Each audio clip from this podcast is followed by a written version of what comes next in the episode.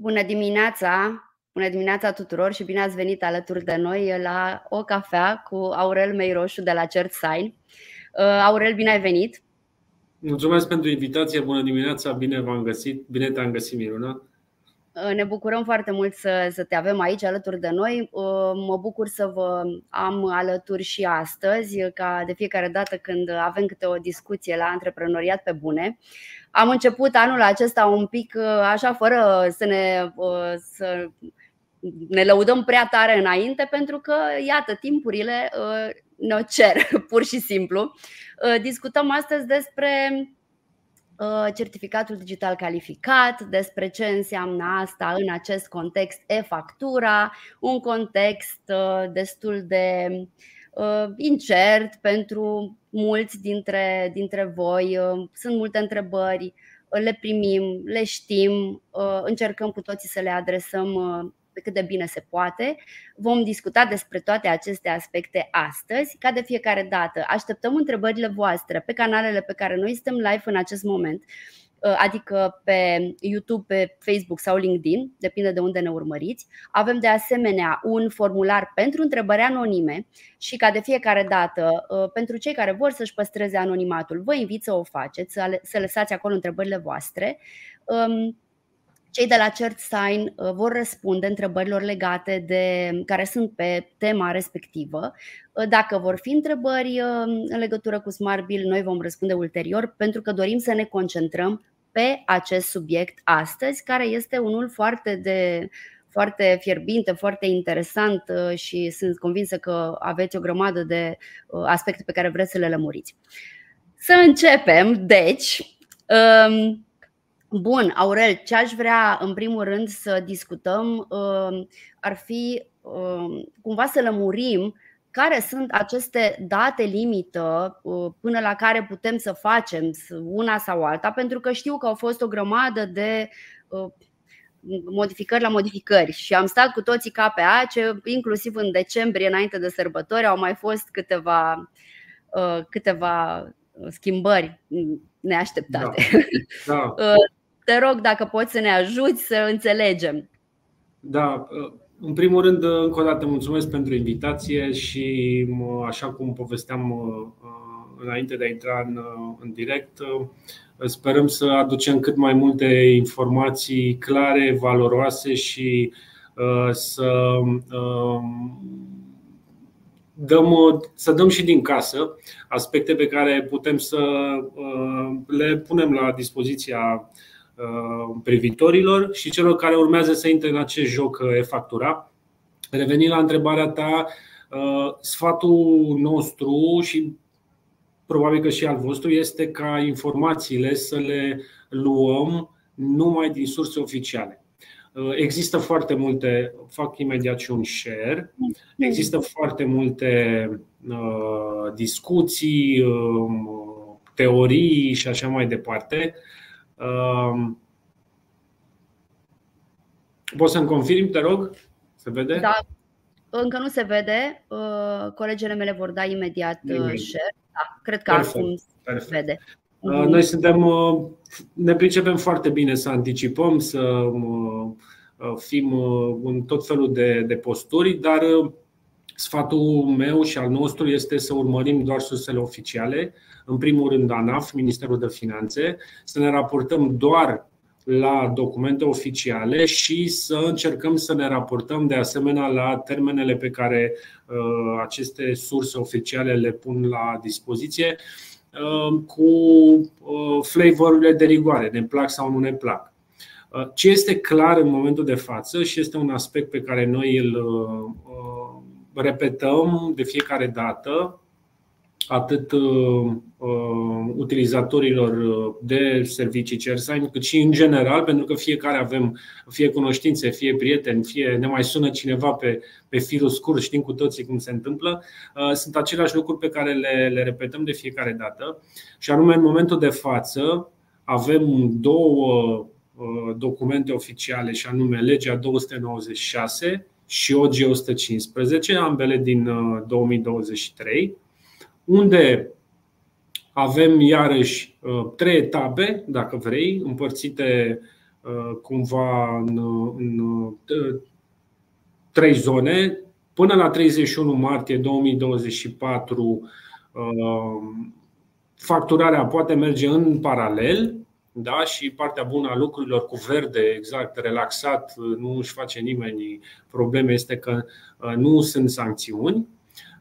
Aici, din punctul nostru de vedere, pentru că avem experiența ultimelor 2 luni, cum probabil și voi, dar și cei care ne urmăresc au avut experiența acestei perioade, îi îndrumăm pe cei care nu au reușit încă să înceapă procesul să se organizeze, să facă demersurile necesare pentru fiecare etapă în parte, și anume partea de achiziție a certificatelor digitale, înrolarea în spațiul privat virtual și ulterior achiziția sau, dacă deja au soluții de facturare, și în primul rând aici vorbim de Smart Bill, autorizarea în e-Factura. Deci cu cât facem mai repede sau începem mai repede acest journey, care nu e atât de complicat pe cât sună, cu atât suntem mai pregătiți și evident reducem spre zero riscul de a fie de a apărea întârzieri cauzate, iată, de aglomerație sau de alte aspecte care nu sunt nici sub controlul nostru, dar nici sub controlul utilizatorului final. Cu cât începem mai devreme și reușim să parcurgem, pentru că e doar o chestiune de timp, adică tot acolo o să ajungi în final.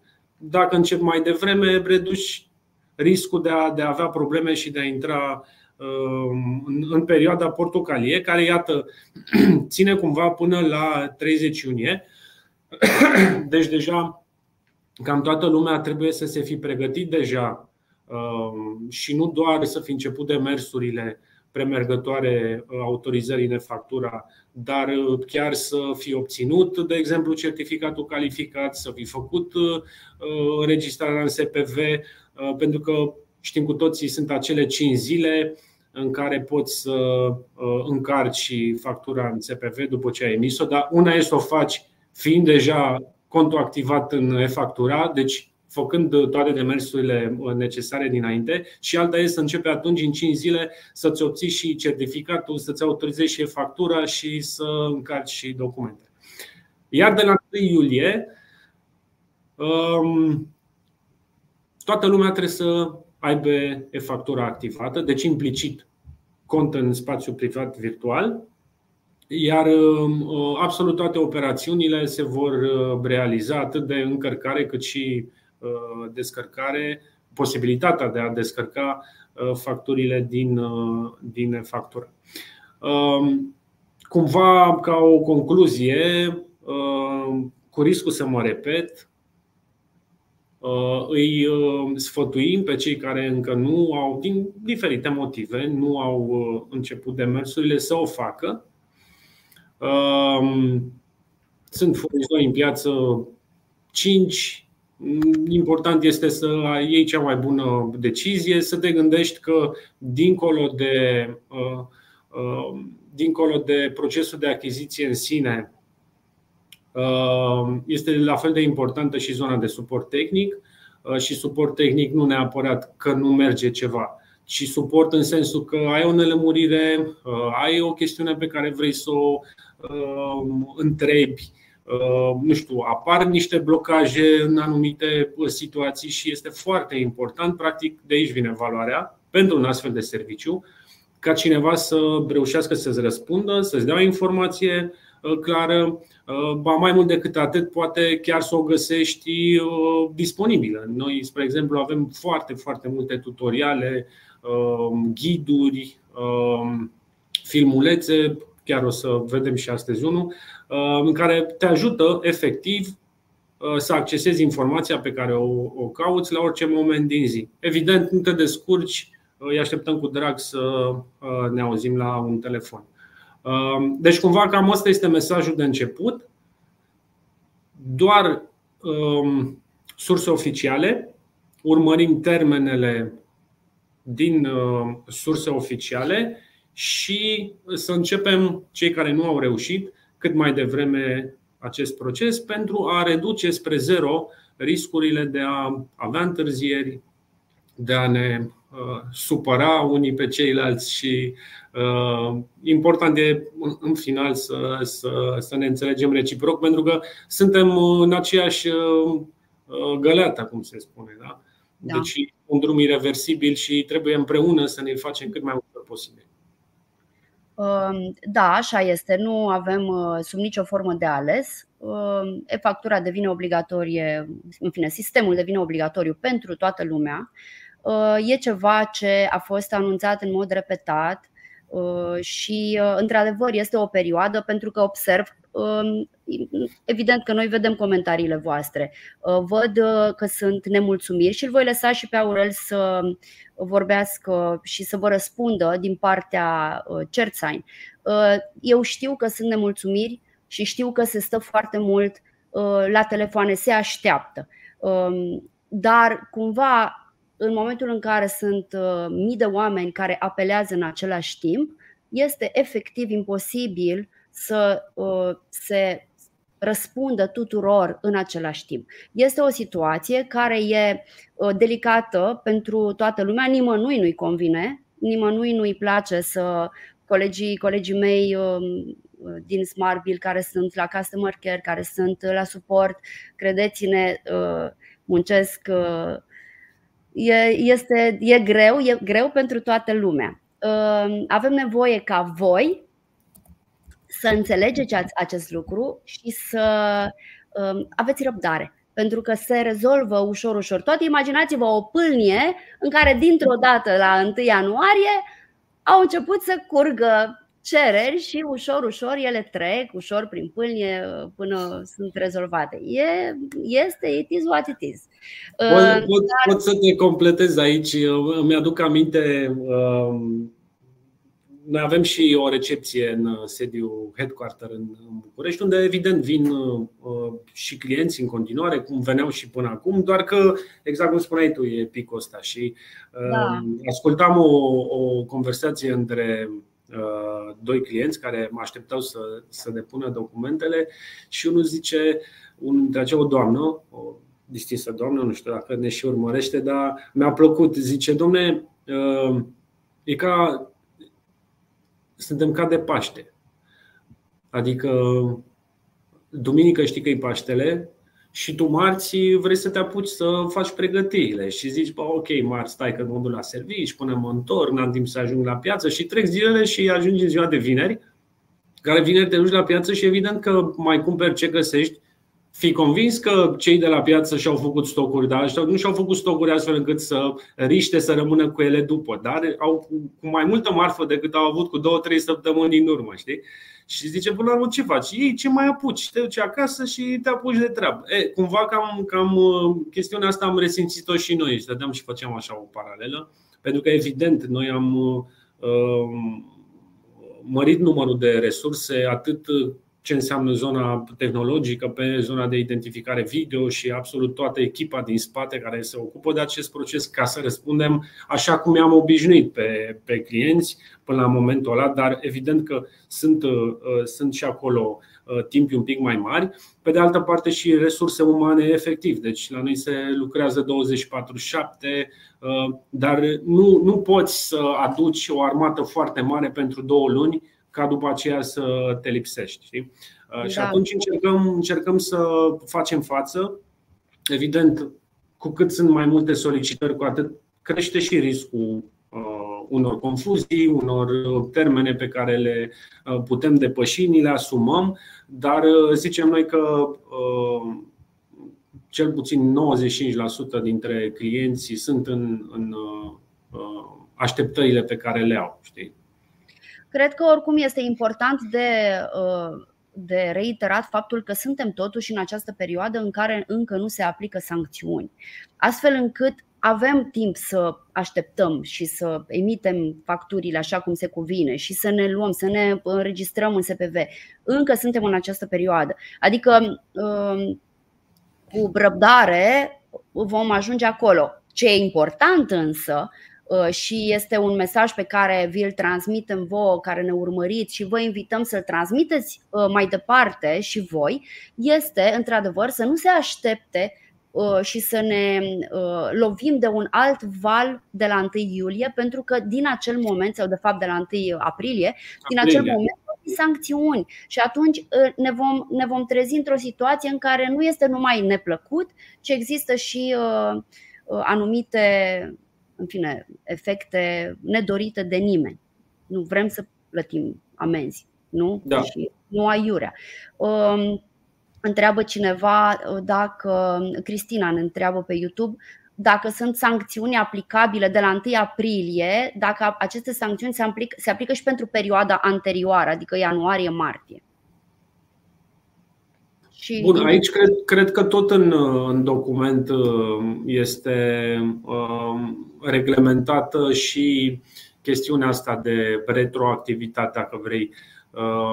Nu-mi dau seama în ce măsură se aplică retroactiv sau pentru ce nu ai făcut de la 1 aprilie intri sub incidența sancțiunilor.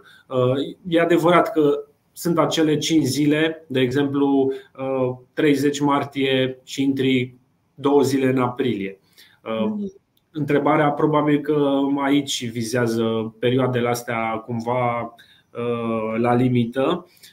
N-aș ști, sincer, și nu aș vrea să dau un răspuns pentru că nu vreau să dezinformez. Deci cel mai simplu este să ne uităm în acel document, pe de o parte, pe de altă parte, dacă nu este relevant din document, să facem o întrebare către ANAF, poate pe forumul lor, în zona de suport, adică să evităm celelalte surse de informații care, evident, sunt bune, sunt constructive, înveți din experiențele oamenilor, ai foarte multe informații, sunt foarte multe forumuri, știți și voi foarte bine, știu și cei care ne privesc foarte bine, dar vis-a-vis de termene și de lucruri care implică sancțiuni, nu știu, chestii legale, sfatul meu este să ne informăm și să avem răbdare, chiar dacă așteptăm un răspuns, iată, de la ANAF, să avem și un pic de răbdare. Da, trebuie văzut, într-adevăr. Noi vom avea, urmăriți-ne, vom avea în perioada următoare, încercăm să mai organizăm câteva webinarii care să răspundă acestor întrebări tehnice cumva, și nu vorbesc de tehnologie, și vom aduce experți contabili care să vă poată răspunde. Așa, în principiu, eu aș spune că n-ar trebui să fie retroactiv, dar vorba ta, Aurel, nu știm sigur. Adică scopul acestei perioade de a fi de grație și fără amenzi e tocmai pentru a ne permite să ne adaptăm. Bun. Ce trebuie să facă efectiv oamenii? Care sunt pașii pentru cine nu și-a luat încă un certificat digital și trebuie să și ia unul? Da. Primul lucru pe care trebuie să-și facă este să-și achiziționeze un certificat calificat. O să explic și legătura între certificatul calificat și e-Factura. E o legătură, dacă vrei, circumstanțială, pentru că certificatul calificat este obligatoriu, în primul rând, pentru a crea accesul la spațiu privat virtual. Chiar ieri am fost la un eveniment la care au fost invitați și cei de la ANAF și furnizori de soft, ADR, și chiar spuneau, și cumva era așa ca o concluzie, o informație reluată, faptul că acest spațiu privat virtual nu întâmplător a fost numit privat. El este privat pentru că aparține, pe de o parte, persoanei fizice, pentru că există și acest context, dar și companiei, persoanei juridice. Și atunci cel mai sigur instrument existent pe piață, și anume reglementat și standardizat, pentru a te asigura că este persoana care spune că este, deci are dreptul să acceseze informația respectivă, este fie administratorul, fie un împuternicit al administratorului, dacă vorbim de companii, sau efectiv persoana fizică. Și atunci acesta este motivul pentru care un certificat, pe de o parte, tu ai interes să fii sigur că ești singurul care accesează informația respectivă sau, dacă mai accesează altcineva, să-i dai dreptul să o acceseze, tot prin certificatul lui calificat. Pe de altă parte, sau de cealaltă parte, sistemul, acum vorbim de ANAF, are obligația să se asigure că informația este transmisă și adresată celui căruia îi se cuvine. Da? Deci există o dublă nevoie de a ne asigura că discutăm cu cine presupunem că suntem. Da? Bun, deci certificatul calificat este necesar pentru a-ți crea spațiu privat virtual. Evident, primul pas este să cauți cea mai bună soluție pentru tine de a achiziționa un certificat calificat. Sunt furnizori în piață, inclusiv noi, care pun la dispoziție un proces prin care poți să te identifici, să faci absolut toate etapele la distanță, te identifici, plătești cu cardul, semnezi electronic și, cel puțin în situația noastră, poți să-ți alegi o semnătură electronică calificată în cloud. Și cloud, aici vreau să fac o paranteză, cloud nu înseamnă clouduri publice, Google, Amazon, Azure și așa mai departe. Cloud înseamnă, trebuie să luăm în sensul la distanță, iar certificatul și cheile asociate efectiv sunt în infrastructura noastră, auditată, securizată și care an de an trece prin procese de auditare pentru a reuși să punem astfel de servicii la dispoziția pieței. Sau poți să ți-l comanzi pe token. Deci asta este varianta online, poți să faci totul de acasă. Soluția noastră de identificare este disponibilă 24 de ore. Cu cât faci și procesul de identificare mai târziu, cu atât riscul să fie mai puțin să fie mulți concurenți, multe identificări concurente este mai mic, da? Pentru că pe timpul zilei evident este o solicitare, e un număr mai mare de solicitări. Varianta 2, poți merge în persoană la sediul furnizorului sau partenerii de care acesta dispune. Noi avem o rețea în țară de vreo 400 de puncte de prezență. Pot fi găsite direct pe site-ul nostru și să faci formalitățile pe loc. Să achiți pe loc, asta dacă nu te-ai pregătit deja și vii cu dovada plății. În principiu, certificatul fie ți este livrat prin curier împreună cu codul PIN la o zi distanță, pentru că și aici este un mecanism de a ne asigura tot prin standardele care reglementează această zonă, ca la card. Dar cardul niciodată nu-l primești odată cu PIN-ul. Adică de ce ar fi altfel și într-o situație de genul? Sau în procesul de achiziție, odată ce online și identificare, ai optat pentru o semnătură în cloud, poți să faci restul pașilor online și ți se emite certificatul și ți se, de fapt, ai posibilitatea să-ți setezi credențiale de acces la certificatul tău în cloud. Ulterior, primul pas pe drumul acesta de a te autoriza în SPV, contul de e-Factura, este să-ți faci documentul de confirmare. Acest document de confirmare este necesar pentru a asocia numele, identitatea persoanei respective, pe care doar noi o știm, pentru că noi furnizorii, pentru că noi am emis certificatele respective. Și atunci acest document de confirmare se asociază cu certificatul calificat pe care l-ai primit și este confirmat de către furnizor că acea identitate, da, nume, prenume, CNP, adrese de mail, este asociată acelui certificat calificat. Pentru că luați exemplul următor, Ion Popescu. Ion Popescu, cred că ne uitam la un moment dat, vreo 40 ceva de mii Ion Popescu. Și atunci întrebarea este, care Ion Popescu este cel care depune declarația respectivă sau vrea să interacționeze cu tine, știi? Și prin acest document de confirmare, practic se certifică de către furnizor că Ion Popescu cu CNP-ul acesta este cel care are această semnătură electronică. Deci asta este marea miză a acestui document de confirmare, da? Și eu o să vă arăt că acest document de confirmare, pentru a-l obține, durează fix un minut, o secundă. Avem un filmuleț și vă recomand. Noi avem ghiduri și pentru ce înseamnă zona de PDF, PowerPoint-uri, dar vă recomand să intrați pe canalul nostru de YouTube și să urmăriți filmulețul. I-am dat share să-mi spui tu, Miruna. Da, dacă e în regulă. Ok, facem și full screen. Da? Deci am primit, o secundă, am primit certificatul, de exemplu, pe token sau a fost emis remote. Instalăm driverele pe care le găsim pe site-ul nostru.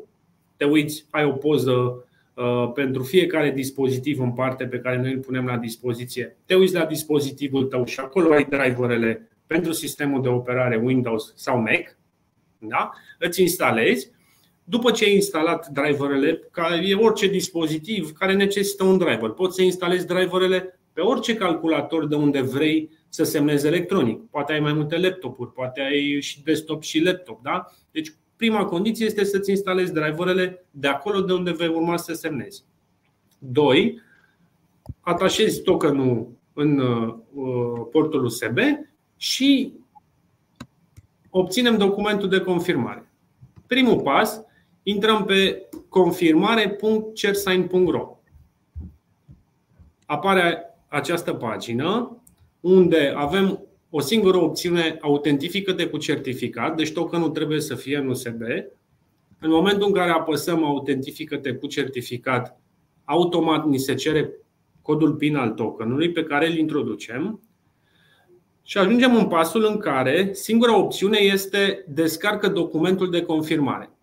În acest moment, documentul de confirmare se va descărca cu datele asociate certificatului cu care te-ai autentificat. Deci nu există o variantă prin care documentul de confirmare să conțină alte date decât cele din certificat. Tocmai de aceea este obligatoriu ca tokenul să fie conectat la calculator în momentul în care apăsăm descarcă documentul de confirmare. Deschidem documentul de confirmare și aici, foarte important, bine, sunt niște chestii de detalii mărunte, dar e important de reținut. Documentul de confirmare trebuie deschis cu Adobe. În funcție de cum are fiecare user setat deschiderea documentelor PDF, de multe ori se întâmplă ca documentul de PDF-ul să se deschide în browser. Și atunci nu ne ajută să semnăm electronic pentru că este un PDF inteligent și doar un lucru sau la un singur lucru trebuie să fim atenți, ca acest document de confirmare să-l deschidem în Adobe. Da? Și îl deschidem în Adobe. În acest moment, exact cum spuneam, avem nume, prenume, e-mail din certificat, CNP-ul asociat numelui și prenumelui respectiv, iar în căsuța de mai jos trebuie să aplicăm semnătura noastră electronică pentru ca furnizorul, în momentul în care vei încărca acest document de confirmare, să știe să asocieze aceste elemente și să le confirme. Da? Spre exemplu, dacă aici vom folosi, poate avem două tokenuri, nu știu, și al meu și al contabilei sau al soției, și din greșeală în acest document semnăm că încurcăm tokenurile, semnăm cu celălalt token, acest document de confirmare nu se confirmă. Da? Deci ăsta, cum spuneam mai devreme, este scopul documentului de confirmare. Alegem certificatul. O să ne ceară să-l salvăm încă o dată, pentru că se creează același PDF, dar de data aceasta și cu semnătura în el. Ne cere codul PIN, ne va cere de fiecare dată când trebuie să semnăm. Și documentul s-a semnat. Îl închidem, revenim în pagină, în browser unde eram. Singura opțiune pe care avem este încarcă documentul de confirmare semnat. Da? Documentul se încarcă. În momentul de față, procesul de confirmare a documentului nu durează mai mult de 15 secunde. Da? Și în momentul în care s-a confirmat documentul, avem singura opțiune disponibilă, descarcă documentul semnat. Deci nu există nicio șansă să te încurci. Deci pașii sunt absolut intri, nu ai absolut nicio altă opțiune decât să faci click de fiecare dată când faci o acțiune, da? Ok. Bun.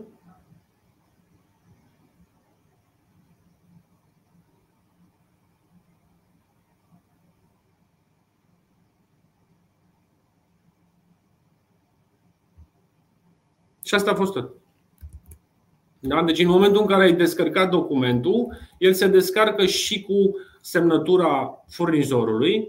Principiul este același la toți furnizorii, da? Deci orice furnizor care îți eliberează un certificat calificat, în relația cu acesta, care bun, are o procedură mai simplă sau mai complicată, trebuie văzut, trebuie să-ți confirme documentul de confirmare.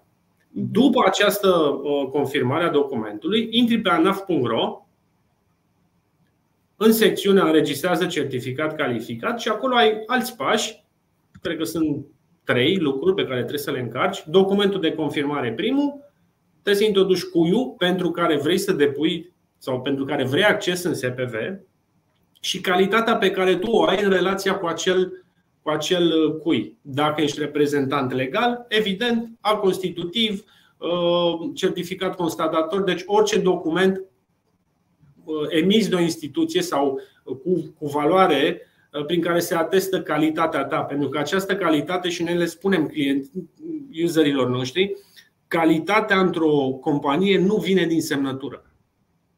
Semnătura îți permite să semnezi cu valoare legală și evident să răspunzi. Dar în ce calitate semnezi, lucrurile astea rezultă din alte documente, da? Pentru că haideți să ne gândim și acum, când semnăm fizic. Semnăm o hârtie, da? Nu știu, mergem la bancă, persoană fizică, avem acolo o mozgălitură că suntem clientul băncii.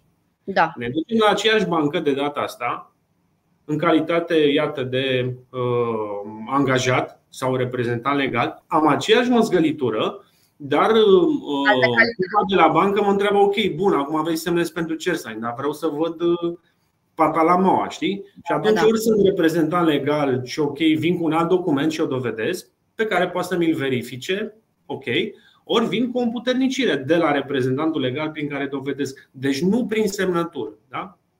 Semnătura tot timpul e aceeași. La fel se întâmplă și în mediul electronic. Spuneam că sunt pașii pe care trebuie urmați în relația cu ANAF de a ne autoriza în SPV pe cuiul respectiv. Foarte important. Avem mai multe cuiuri. Repetăm înregistrarea în ANAF pentru fiecare cui în parte. Mai cu seamă, un singur certificat calificat poate fi folosit pentru acces în spațiu virtual pentru număr nenumărat de cuiuri, câtă vreme poți să faci dovada că ai dreptul.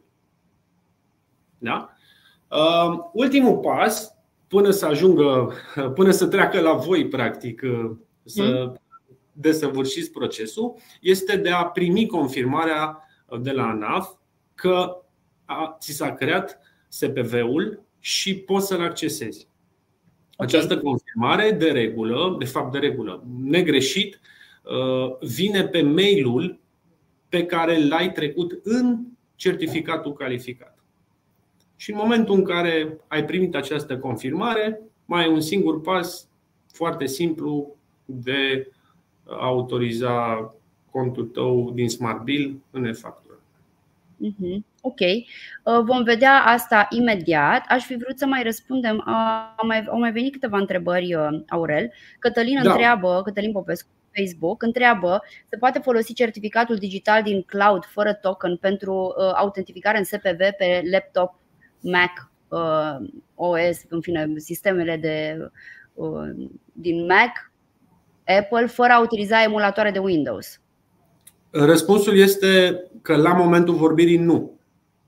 Deci pe Mac, în momentul de față, lucrăm la un driver și pentru Mac, astfel încât să poți să faci autentificarea, dar doar autentificare, indiferent unde, SPV, SICAP și așa mai departe. Deci în momentul de față avem un lucru, un virtual driver pentru sistemul de operare ce ține de Mac cum avem deja în producție pentru Windows.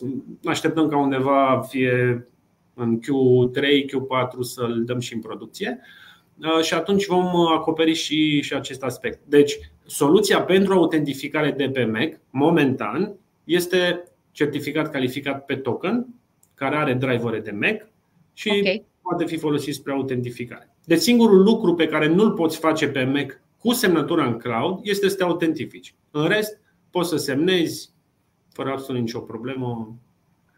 Ok. Am înțeles. Mai este o întrebare anonimă. Dau cumva prioritate întrebărilor anonime acum pentru că pe Facebook și pe YouTube și LinkedIn cei de la CertSign răspund întrebărilor care îi privesc, iar noi vom intra ulterior să răspundem acolo unde sunt întrebări care țin de Smart Bill. Deci veți primi răspuns după discuție pentru că vrem să rămânem concentrați pe tema discuției de astăzi. Sunt câteva anonime, în schimb, întreabă cineva de ce nu pot accesa o factură. Aș vrea să ne dați un pic mai multe detalii ca să înțelegem unde nu o puteți accesa. Mă gândesc că la noi, dar spuneți-ne puțin mai multe. Mai sunt niște întrebări pe care le vom discuta imediat. Întreabă cineva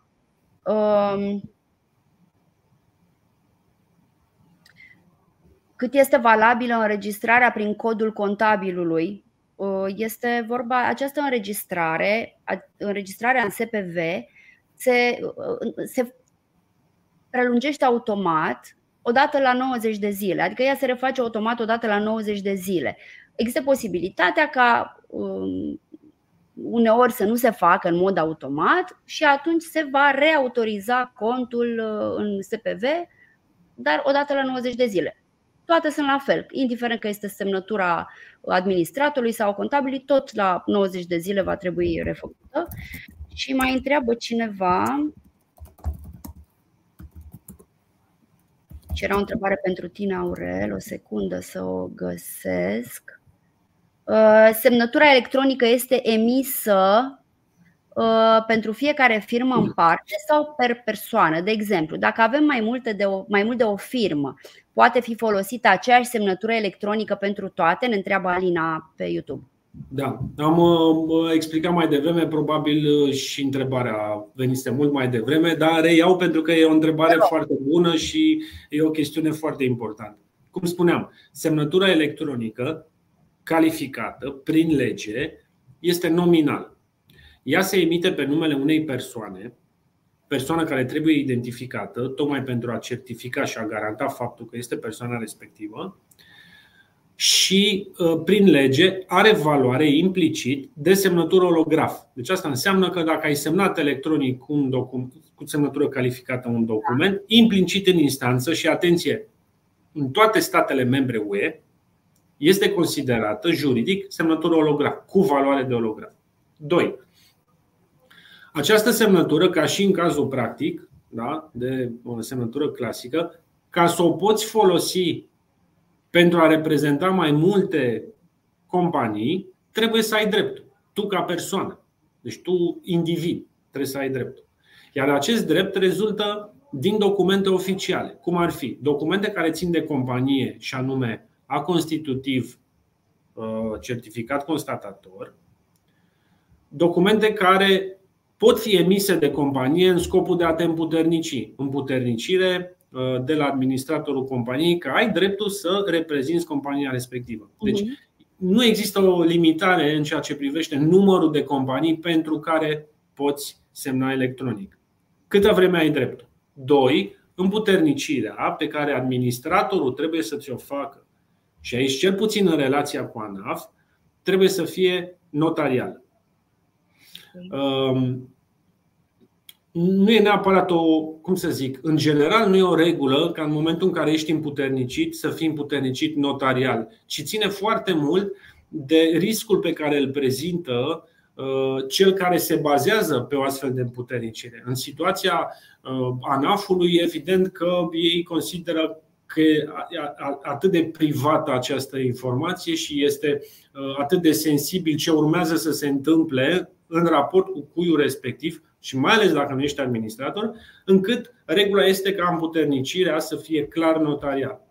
Pe de altă parte, gândiți-vă, aceea semnătură electronică, ești în companie, angajat, ai dreptul să semnezi contracte până într-o anumită valoare prin decizie, da, decizie CEX sau al CEO-ului, iar împuternicirea nu e notarială. Da? Pentru că este o împuternicire organizațională, prin anumite documente ai dreptul să semnezi și așa mai departe. Deci, iată că este obligatoriu să ai un document care să-ți ateste dreptul de a reprezenta compania și în funcție de cui te adresezi, în momentul în care angajezi, răspunderea companiei poate fi de un nivel ridicat, adică împuternicire notarială sau împuternicire normală, organizațională, în care ai și alte mecanisme prin care să te asiguri că angajatul respectiv e diligent când angajează și răspunderea companiei, da? În regulă, mulțumim. Și am mai primit o întrebare pe Facebook din partea Fănuței Tache. Pot semna pentru o altă persoană juridică cu semnătura mea? Persoana juridică mă poate desemna prin împuternicire făcută de firmă sau trebuie împuternicire făcută la notariat? Mulțumesc anticipat. Răspunsul este da, prin împuternicire făcută de firmă la notariat. Da. Motivul de fiecare dată, voi știți cei care ne urmăriți, motivul pentru care mai preluăm întrebări chiar dacă ele au primit răspuns este pentru că cei care ne urmăresc în YouTube nu știu neapărat ce întrebări am primit în Facebook sau LinkedIn și invers. Aș vrea să mai fac o precizare, scuze-mă Miruna, pentru că văd că zona asta de împuternicire, dacă pot pentru și în ce condiție e importantă. Aș vrea să privim cumva și invers, din perspectiva celui care nu neapărat deleagă, dar celui care, nu știu, își asumă, pentru că nu trebuie să... Suntem și într-un moment de sinceritate, trebuie să învățăm cât mai multe din webinarul ăsta. Dau token-urile cu absolut tot ce țin de ele pentru a semna electronic altei persoane. Ok, pe motivul că e contabilul de încredere sau că e persoana, nici nu contează, da? Pe încredere. Deci este foarte, foarte important să vă aduceți aminte de faptul că atunci când vreți să-l înmânați, persoana respectivă poate să semneze orice document în format electronic cu valoare legală și va fi, dacă nu imposibil, aproape imposibil, ca în situația unui litigiu să demonstrați că nu ați semnat dumneavoastră. Deci dacă semnătura holograf, ok, poți probabil să mai ai tot felul de expertize grafologice și așa mai departe, prin care demonstrezi cu o anumită certitudine că nici tu nu poți să reproduci semnătura ta 100%, deci nu există, maxim 92%, da? Ei bine, semnătura calificată este imposibil de reprodus, deci singur, tocmai de aceea are valoare implicită, da? De semnătură holograf și va trebui să demonstrezi că nu tu ai semnat. Deci, evident, nu vrem să încurcăm sub nicio formă, dar vrem să atragem atenția asupra acestui aspect, că este aproape imposibil de demonstrat că nu ai semnat-o. Și aici nu vorbim neapărat de reaua intenție, că ai înmânat-o cuiva, ci să fim noi înșine atenți cu tokenul unde îl ținem sau cu credențiale pentru semnătură remote, unde le ținem, cum păstrăm codul PIN, să ne-l schimbăm, da? Pentru că el vine pe o foaie printată, exact ca aceea a cardului, dar să ne-l schimbăm și să fie un element pe care îl cunoaștem doar noi. Ok. Și închis paranteza, mulțumesc. Mulțumim frumos pentru precizare. Hai să trecem la următorul punct al discuției noastre și anume să vedem un pic ce se întâmplă și în Smart Bill în momentul în care ceilalți pași au fost parcurși. Îl avem alături de noi, o să-l aducem alături de noi pe Marian Coman. Bună, Marian! Marian este coleg de Sibiu și ne ajută cu aceste informații. Te las să le arăți cum funcționează în Smart Bill odată obținut certificatul. Da, e un proces extrem de simplu, care durează efectiv câteva secunde. El poate fi declanșat în aplicația noastră din mai multe locuri, fie din zona asta de prin care te ajută să te inițiezi în aplicație, fie chiar din zona de facturi, în raportul facturilor sau dintr-o factură pe care ai emis-o deja. Dacă apeși butonul ăsta de emit, trimite factura și tu nu ești autorizat, da? Tu se va declanșa automat procesul ăsta de autorizare în SPV, care se ramifică în funcție de situația în care te afli. În Smart Bill permitem și autorizarea prin intermediul certificatului pe care îl are contabilul tău. Asta nu implică din punctul de vedere legal al contabilului vreo responsabilitate, pentru că e-facturile care se trimit în SPV nu trebuie semnate niciun fel cu token. Deci tokenul acesta și certificatul este necesar strict atunci când faci autorizarea în SPV. Nu este nevoie de el atunci când trimiți e-facturi în SPV. Așadar, noi acum presupunem că avem acest certificat digital. Am urmat toți pașii pe care i-a prezentat înainte Aurel Meiroșu și selectăm această opțiune, că am acces, dau să continui.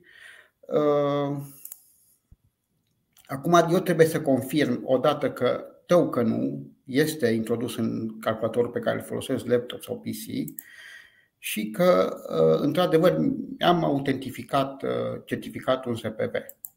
Adică am obținut, am creat spațiul virtual al firmei respective cu certificatul pe care îl folosesc.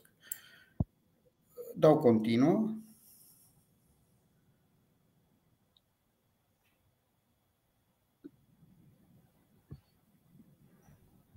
Și m-am autentificat. A sărit totuși un pas. Trebuia să, în mod normal ar fi trebuit să-mi ceară codul PIN pe care ar fi introdus într-o fereastră. Văd că nu l-a cerut acum pentru că m-am autentificat înainte și m-am deconectat. Cunoaște deja. Da. Efectiv, aceștia sunt pașii pe care trebuie să-i urmați, cu specificarea că mai trebuia să introduceți codul PIN al tokenului pe care îl folosiți. Și autorizarea în SPV este finalizată. Deci e un proces care durează practic, nu știu, un minut. Super, mulțumim foarte mult, Marian, pentru demonstrație. Dacă mai ai 2 minute să stai să răspunzi la o întrebare, 2 anonime pe care le-am primit, sigur, care au legătură cu noi. Așa cum vă spuneam, întrebările de pe canale, de pe Facebook, de pe YouTube și LinkedIn, acolo unde vă putem identifica și vă putem răspunde ulterior, o vom face. Vom face după discuția de astăzi și veți fi notificați că ați primit răspuns, ca să fie simplu și să ne putem concentra cât mai avem pe certificatul calificat. A întrebat cineva, o secundă să găsesc acea întrebare, spune persoana respectivă: totul e în regulă în ceea ce ține de emiterea e-facturilor și încărcarea lor în SPV. Fac asta prin Smart Bill și este de mare ajutor, mulțumim frumos. Aș avea nevoie să știu însă, atunci când mi se emite o factură pe firmă, cum aș putea să o introduc, accept, în sistemul e-factura, astfel încât să figureze drept cheltuială pe firma mea în SPV? Întreabă persoana respectivă. E foarte simplu. În funcție de contul pe care îl folosești, nu știu exact ce tip de cont are doamna care, sau persoana care întreabă, dacă este de facturare sau este de gestiune, ea trebuie să, dacă presupun că este un cod de facturare din moment ce vrea să salveze de cheltuială, trebuie să intre în raportul de cheltuieli, în lista de acolo, și dacă este autentificată, va fi acolo prezent și butonul preia e-facturi. Dacă la apasă, se vor prelua din SPV toate e-facturile pe care furnizorii firmei dânsei sau persoanei respective le-au emis și le-au urcat în SPV. Ele se vor afla într-o zonă, după preluare, ele se află în zona nesalvată. Da? Respectivul raport va avea 2 secțiuni, salvate și nesalvate. Tot ce este preluat și nu este salvat se va afla în zona de nesalvate. Aceste facturi, odată preluate, ele nu există înregistrate propriu-zis în cont. Ele nu sunt doar o listă doar de documente. Pentru ca ele să devină documente înregistrate în Smart Bill, trebuie salvate din zona de acțiuni, pur și simplu din ultima coloană apasă pe săgetuța de acolo și se va deschide o listă de acțiuni disponibile și acolo va fi acțiunea salvează cheltuială. Dacă va face asta, automat datele se preiau și va putea salva cheltuiala, care ulterior va fi vizibilă în lista de salvate. Sper că am fost clar. Dacă persoana respectivă are cont de gestiune, toată operațiunea asta trebuie făcută în raportul documente furnizori. Ok, mulțumesc. Mulțumim frumos, Mariana. Am primit o întrebare care este ceva mai lungă, anonimă, dar avem și o adresă de mail și vă vom răspunde ulterior ca să nu pierdem timp acum cu ce nu ține de tema discuției noastre. Ok, mulțumim foarte mult. Ne putem întoarce. Mariana, îți mulțumim frumos. A fost foarte util și te mai așteptăm pe la noi, cu siguranță. Exact. Mersi mult. Și să ne întoarcem la discuția noastră. Voiam eu să mai preiau o întrebare. Am văzut undeva o întrebare care ținea de persoane fizice. E o întrebare la care noi am răspuns și în alte rânduri. În principiu, atunci când vindem produse, servicii către persoane fizice, nu suntem obligați să emitem e-factură. Dar dacă persoana fizică dorește factură pe firmă, automat intrăm în sistem. Și e ceva ce e important să știm, pentru că ne putem considera protejați, pentru că nu vindem B2B, business to business, dar e suficient ca o singură persoană să dorească factură și atunci pentru acea persoană noi trebuie să emitem e-factura, să trimitem de fapt factura în sistemul e-factura. Bun, să trecem mai departe la ce discutam noi. Avem aceste întrebări frecvente, am primit și noi, iată, astăzi. Aurel, tu vezi întrebările pe care le-au adresat oamenii. Dacă mai e ceva ce mi-a scăpat mie, pentru că sunt foarte multe și consider că este util să răspundem acum în direct, te rog, te invit să o faci. Aș vrea să mă opresc la o întrebare. Te rog. Doamna, domnișoara Corina Vasilache, dacă m-am logat cu semnătura contabilei și aceasta s-a revocat, pot să mă loghez cu semnătura mea? Acum, logare are mai multe înțelesuri. Hai să încercăm să le așezăm în două situații maxim.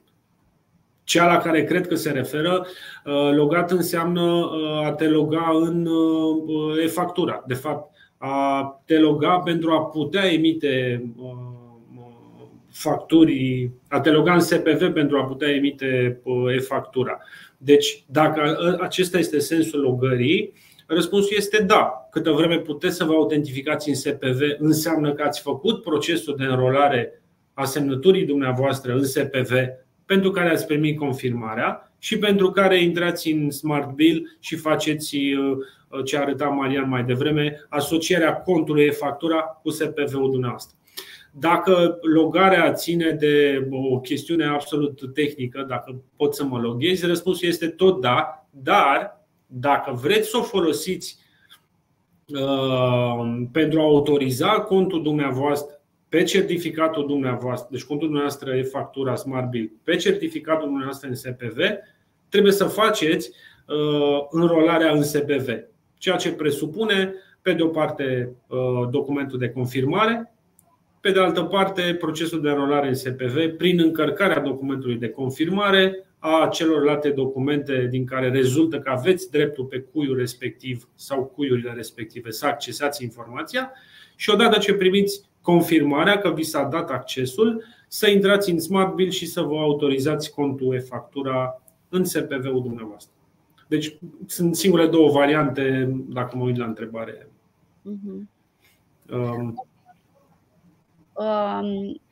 La întrebările frecvente pe care noi am agreat că le vom discuta în discuția noastră, am obosit. Da. Vorbeam și despre identificarea video. Cât durează identificarea video? Da.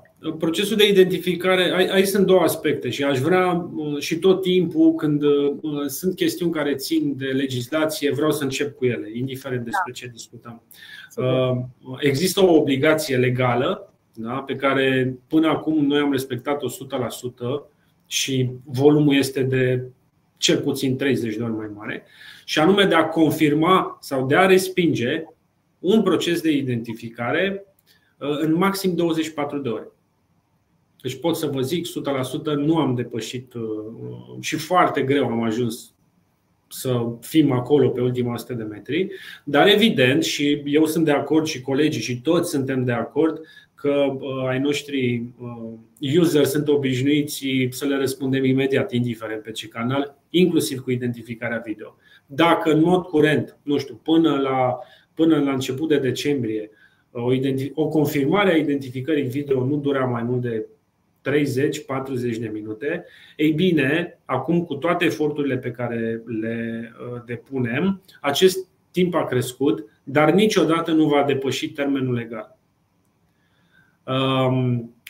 Sunt câteva aspecte, tips and tricks, dacă vreți, vis-a-vis de identificarea video, și anume sunt câteva condiții. În primul rând, să ai o conexiune stabilă de internet. Da?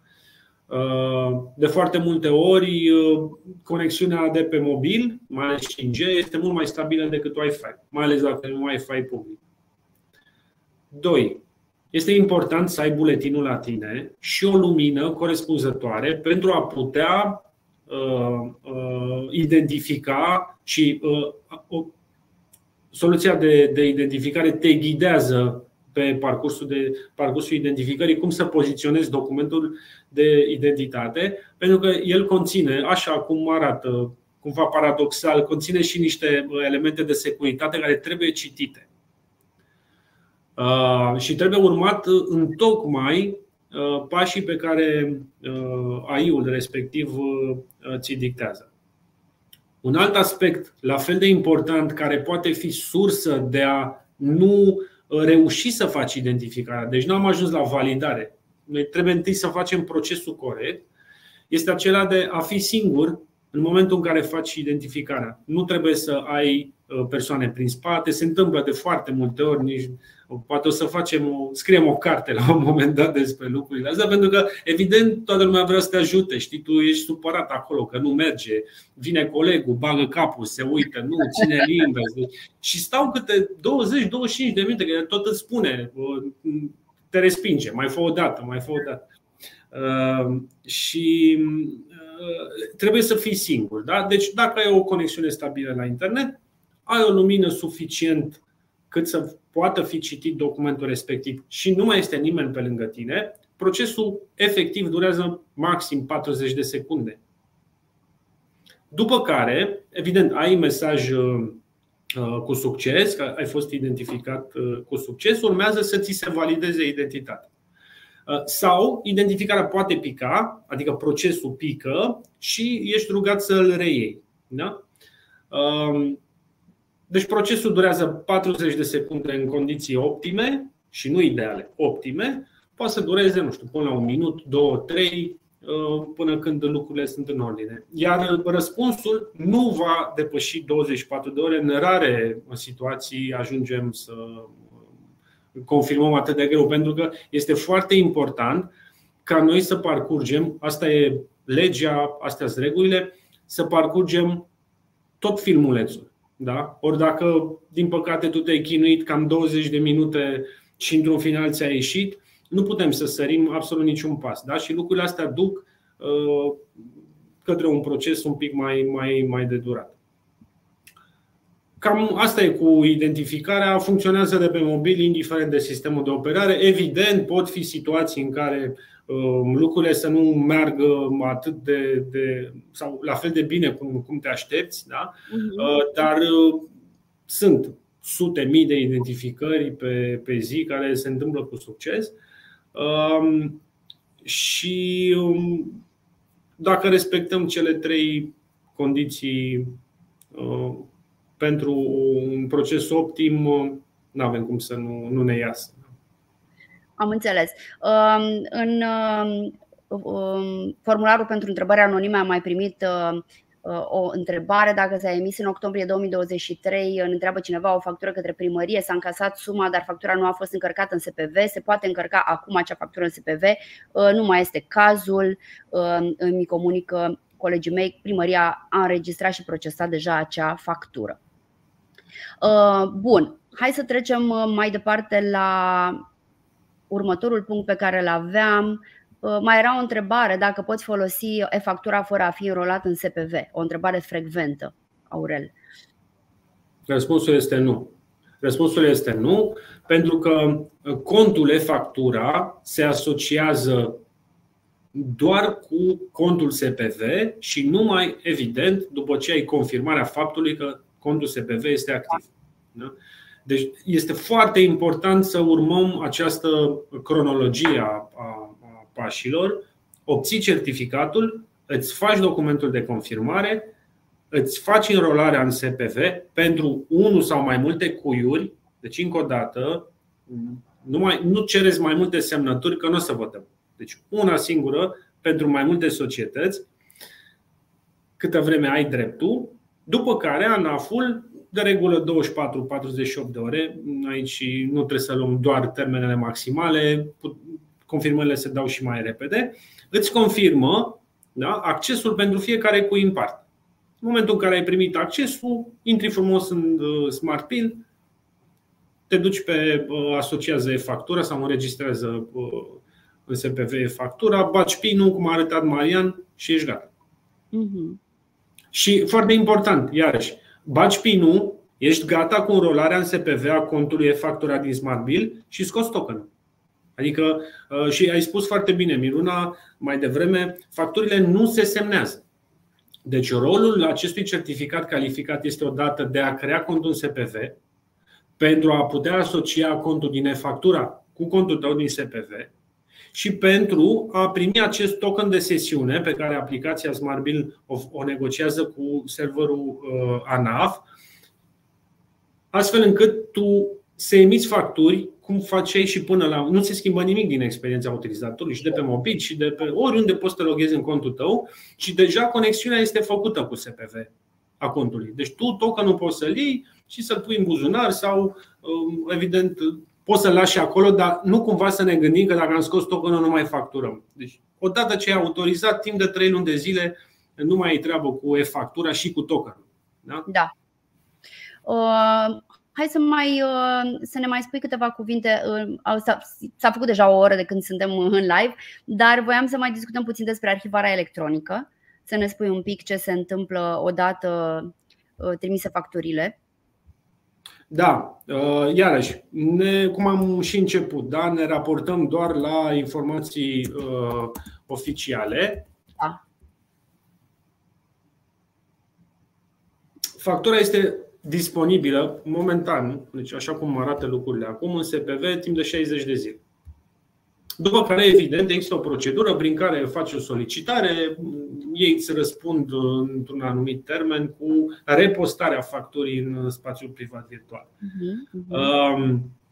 Există o obligație din punct de vedere legală de a păstra documentele fiscal-contabil, inclusiv facturile, cel puțin 5-6 ani de la momentul emiterii.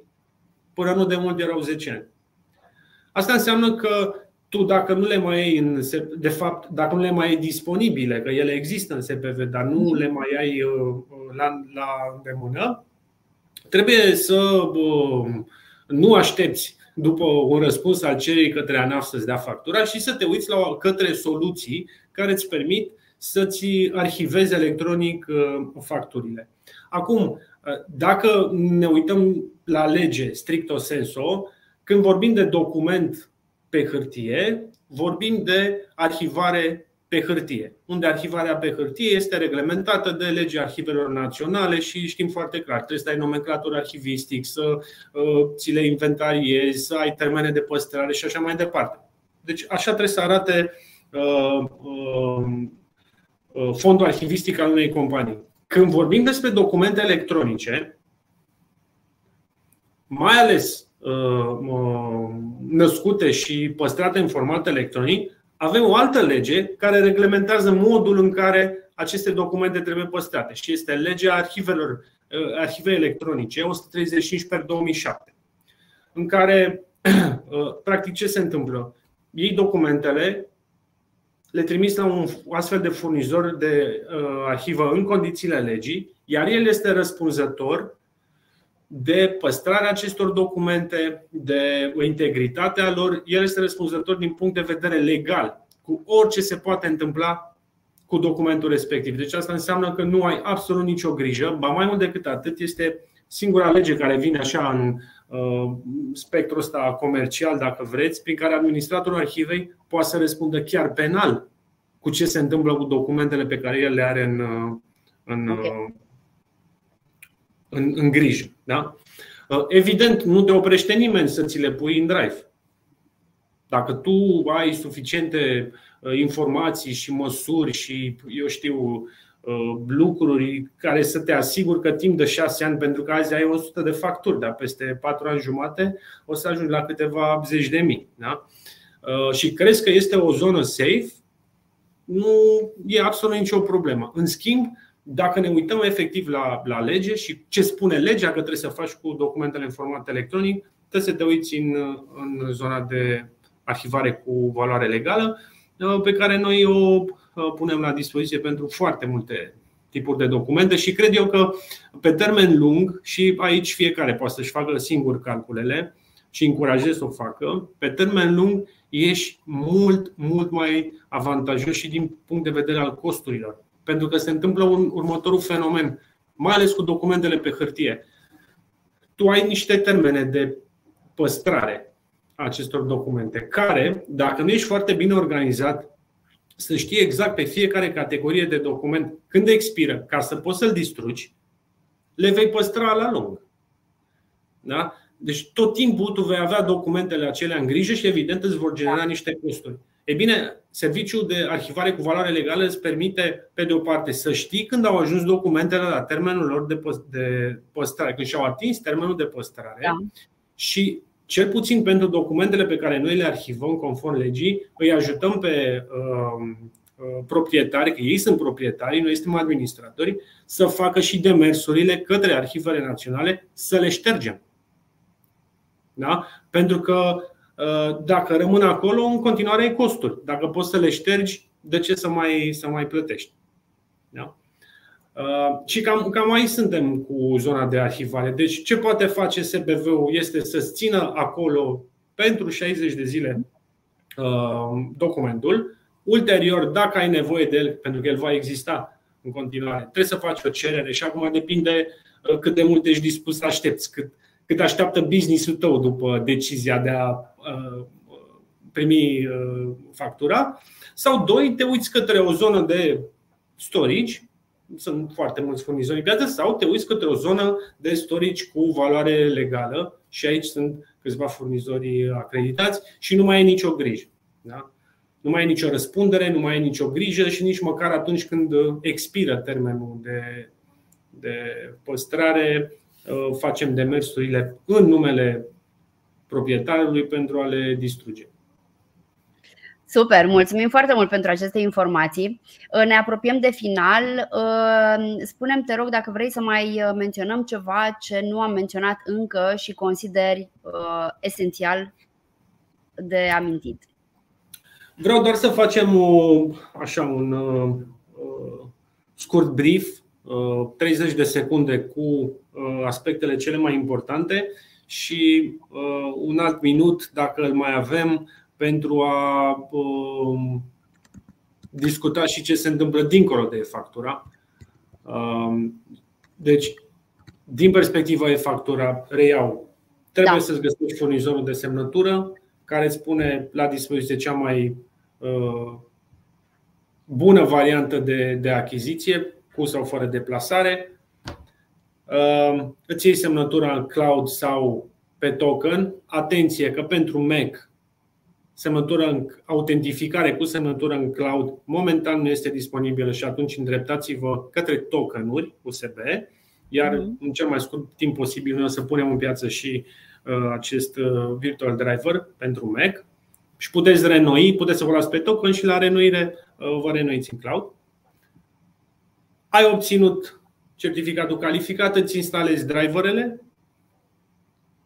faci documentul de confirmare în raport cu orice furnizor, cel care ți-a eliberat certificatul, evident. Ai un pas obligatoriu cu furnizorul tău să o faci, te duci în SPV, te înrolezi, un certificat calificat poate fi înrolat pentru oricâte societăți, câtă vreme ai dreptul și demonstrezi că ai dreptul să ai acces la spațiul privat virtual al acelei societăți. Și aici vine din dacă ești administrator, documente justificative.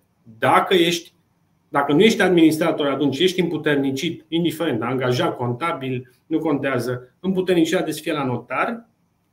Okay. Lucrul ăsta îl faci pentru fiecare cui în parte. Aștepți confirmarea că ți s-a deschis contul în SPV și poți să-l accesezi. Cum ai primit confirmarea, te duci în Smart Bill, asociezi contul e-Factura cu SPV-ul tău tocmai deschis, băgând PIN-ul tokenului și se face autentificarea. Din momentul respectiv, tokenul nu mai are absolut nicio legătură cu e-Factura, timp de 3 luni de zile. Toate facturile tale, indiferent de unde le emiți, mobil, laptop, de la infochioșc, se duc în e-Factura. Arhivarea electronică a facturilor este o obligație legală. În primul rând, arhivarea lor, pentru că sunt documente fiscal-contabile. În SPV le găsești la informațiile, ne raportăm la informațiile existente. În SPV găsești facturile 60 de zile, după care trebuie să faci cerere și ca orice cerere durează maxim 30 de zile, da? Să primești factura. Deci poți să te uiți la soluții alternative de a stoca aceste facturi în formate machine readable, PDF, cel mai des întâlnit. Noi punem la dispoziție și arhivare electronică cu valoare legală în condițiile legii, astfel încât când și-au atins termenul de păstrare să putem în numele vostru să facem demersurile către arhivele naționale să le ștergeți, pentru că altfel aveți în continuare costuri și n-are rost. Și spor la facturi. Deci cumva cam astea sunt aspectele. Foarte important, nu lăsați pentru luna martie și hai să zicem așa, martie după mărțișor, da? Deci dacă știți că trebuie să intrați în jocul ăsta, este doar o chestiune de timp. E vorba doar de o lună și jumătate, timp în care poți să te pregătești fără presiunea sancțiunilor, amenzilor și puteți fi siguri că toți vom fi la fel de responsivi, adică și noi și colegii de la Smart Bill și absolut toți cu care veți interacționa, pentru că poți să gestionezi în timp real lucrurile. Cu cât ne întâlnim mai la finalul perioadei, trebuie să ne asumăm că vom rezolva cu toții, evident, dar nu așa de rapid cum ne-am așteptat. Și s-a terminat cu e-factura. Acum, nu uitați următorul lucru și o spunem indiferent de furnizorul vostru de semnătură. Noi o spunem frecvent și pe mai multe și prin mai multe canale userilor noștri, cărora le mulțumim că iată ne susțin în continuare și rămân fideli serviciilor noastre. Certificatul calificat pe care îl aveți este semnătura voastră cu valoare legală în instanță, echivalentă cu semnătura holografică. Asta înseamnă că orice document în format electronic semnat cu acest certificat calificat este opozabil în instanță.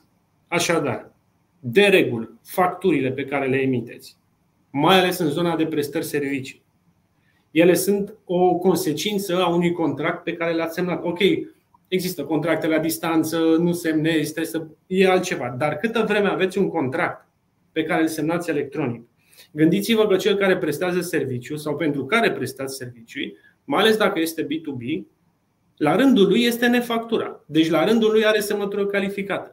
Contractul respectiv se semnează electronic de către ambele părți. Intri frumos pe contractul PDF, faci un chenar, baci PIN-ul sau autorizezi dacă e în cloud, ai semnat electronic. Îl pui pe mail, îl sun pe Gigel, să trăiți, uitați contractul, vi-l trimis semnat electronic, semnați-l jurnal electronic. Îl primește, îl descarcă de pe mail, chiar la noi poți să semnești de pe mobil, îl pui pe mail, îl primești înapoi. În momentul respectiv ai un contract semnat de ambele părți cu semnătură calificată, da? Cu aceeași valoare ca semnătura holograf. Opozabil și s-a întâmplat în 5 minute. Da. Da? Ai 5 contracte de genul ăsta pe an pentru care plătești curierul. Evident, nu vrem să le luăm business-ul colegilor din curierat, da? Dar ai 5 contracte de genul ăsta, 6, contract act adițional prin care trimiți prin curier dintr-un oraș în altul, ăla e costul semnăturii calificate. Deci o ai, trebuie să începi să o folosești. Ok, nu au toți, perfect, dar cei care au, gândiți-vă, da? Gândiți-vă de câte ori nu s-a întâmplat să primești un contract contrasemnat de partener și să-ți dai seama, păi da, n-a semnat pe pagina 3. Nu facem serviciul respectiv. Sau ai trimis contractul prin curier, n-a ajuns la destinatar, l-a luat la recepție, a venit colegul de la auto, a plecat cu el și tu stai pe loc. Tu trebuie să plătești o factură, fie trebuie să faci un serviciu, dar nu o faci, pentru că trebuie să ai siguranța faptului că lucrurile se întâmplă.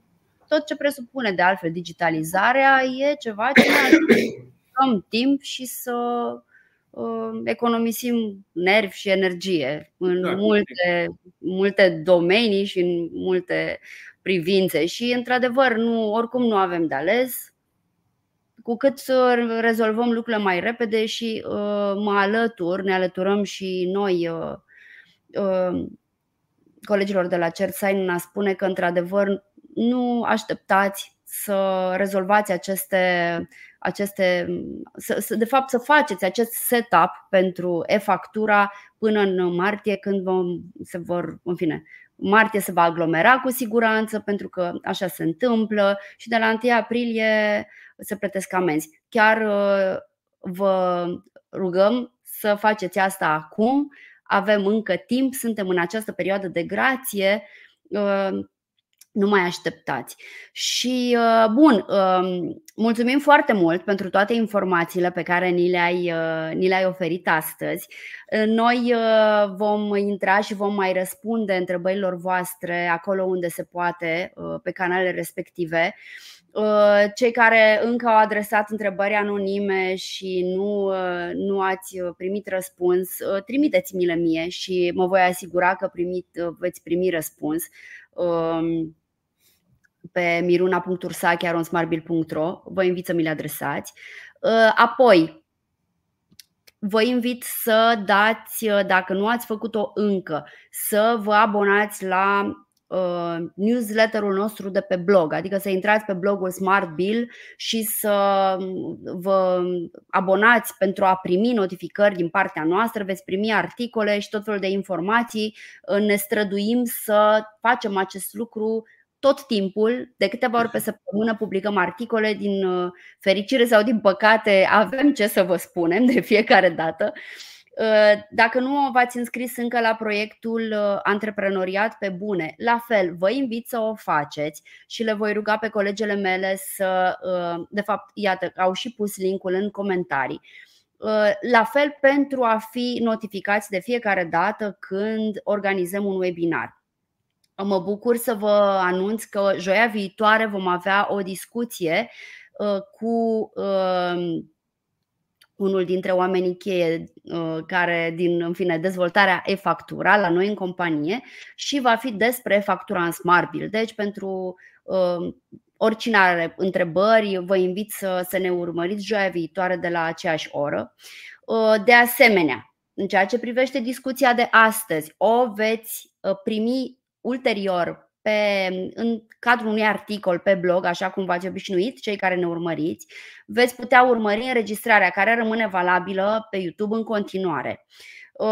Vă invit să le urmăriți și celor de la CertSign blog și tutoriale pentru a înțelege. Sunt foarte multe materiale disponibile, puteți să le accesați și o puteți face, iată, pe niște canale care sunt sigure. Prin asta vreau să spun că informațiile pe care le veți găsi la noi, la furnizorii de certificate calificate, sunt informații care au fost scrise cu grijă, cu atenție și care urmăresc prevederile legale. Acestea fiind spuse, mulțumim încă o dată. A fost o discuție foarte interesantă. Mulțumesc. Am aflat... mulțumesc și eu, mulțumim și noi echipei Smart Bill și sper că am fost suficient de exacti, preciși și că am creat valoare adăugată împreună. Iar noi avem o vorbă așa mereu când ne luăm la revedere de la un client în perioada asta, un nou user sau un user existent, spor la facturi. Corect. Spor la facturi să aveți, e bună vorba și ne vedem joia viitoare. Aveți grijă. Salut! Ceau, ceau, la revedere!